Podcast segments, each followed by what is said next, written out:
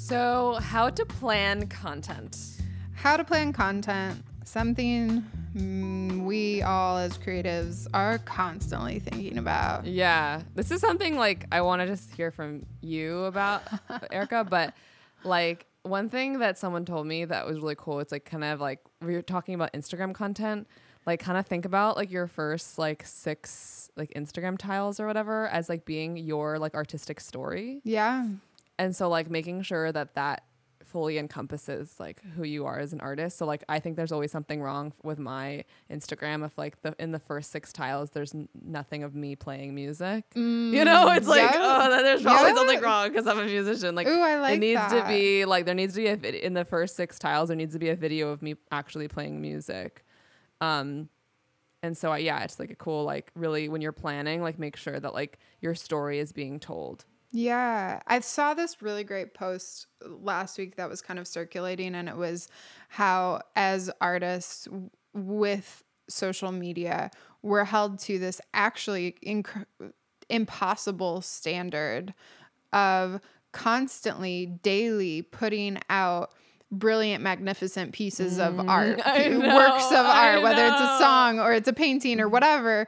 The, what social media has done has made us feel like if we every day aren't putting that out, and not even makes us feel like it tells us because Yeah. then our engagement will drop. You you know your things will be seen by less people, whatever. So this, it's really unhealthy. The idea of a a hugely high bar of Yeah. content and what you're creating and how much you need to be putting out. I forget who's that guy that everybody listens to that like says you need like a bajillion pieces of content all the time.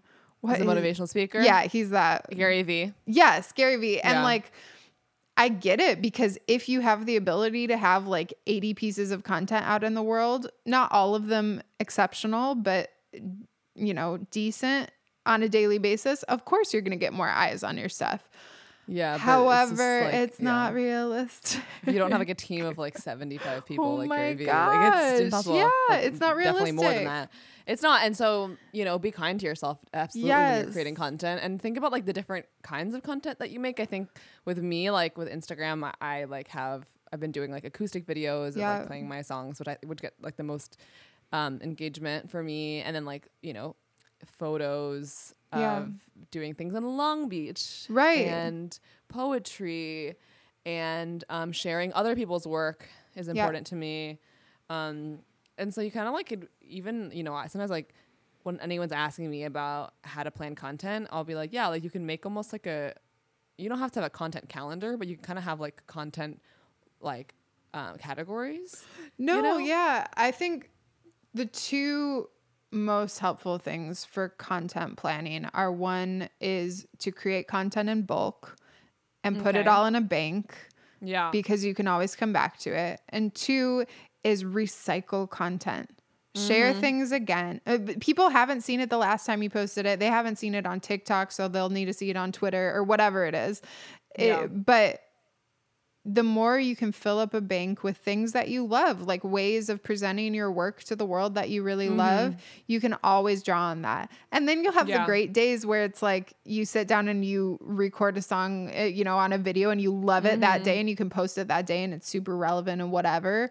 But Yeah. that's not every day. So to have to be have every a day. place you can draw Yeah. from is the most important.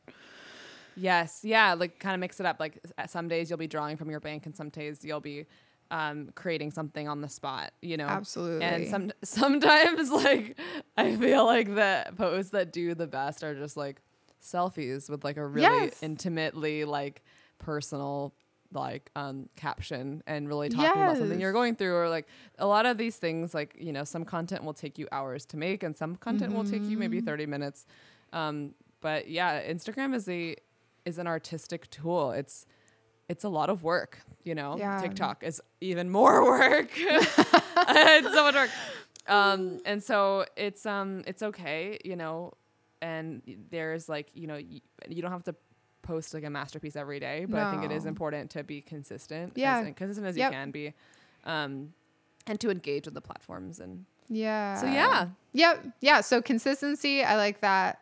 Creating in bulk and creating that bank for yourself and Yeah. recycling your content across platforms and even over time. I think Yeah. those are like, you know, the three The things that tangible- we yeah. have for people. and tell your story and think about like your like Mm. narrative pillars. I always say like my pillars with like mine is like okay, my music, my identity, my dog, my roller skates are like kind of like my pillars of like okay, like in my like in my like top six tiles, there's usually something with me and guitar. There's usually something with me and roller skates. There's usually something with me and my dog, and those are things that are important to my life and my creativity. I love it. Content. Yay. Content.